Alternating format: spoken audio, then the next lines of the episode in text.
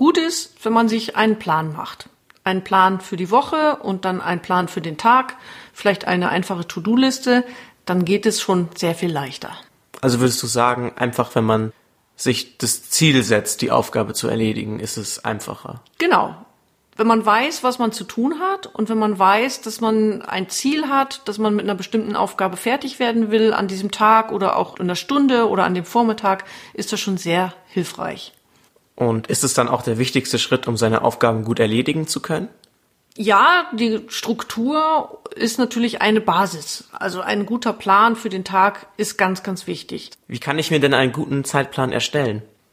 Am besten fängt man damit an, dass man gleich morgens immer zur gleichen Zeit beginnt. Also es muss nicht gleich morgens um acht sein, wie man normalerweise in der Schule anfängt, sondern vielleicht um neun oder auch halb zehn.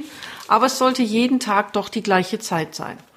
Und dann sollte man probieren, tatsächlich so in 20 Minuten halbe Stunden Einheiten zu arbeiten. Das ist schon mal ein guter Grundplan.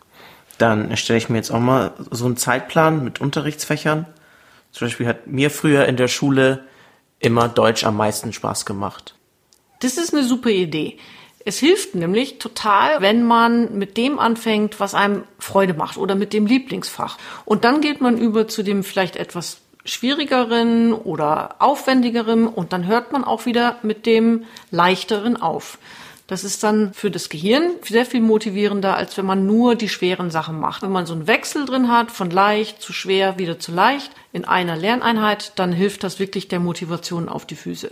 Also würde ich für mich jetzt Mathe in die Mitte setzen, weil das nicht so mein Fach war, aber dafür dann wieder Englisch oder Geschichte am Schluss machen, weil es mir sehr viel Spaß gemacht hat.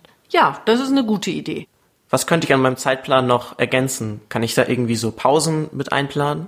Ja, Pausen sind ganz, ganz wichtig. Die gehören zum Lernen genauso dazu wie das Lernen an sich. Denn in den Pausen kann das Gehirn das, was man gelernt hat, dann auch richtig gut verarbeiten. Und vor allem auch Bewegung.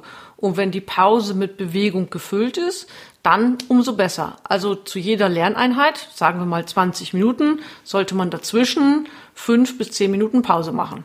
Das sollte auch in dem Lernplan drinstehen. Das ist ganz wichtig. Dann schreibe ich mir das noch eben auf. Ja, super. Dann bedanke ich mich für das Interview und danke für die Tipps. Ja, ich bedanke mich auch, dass ich hier sein durfte.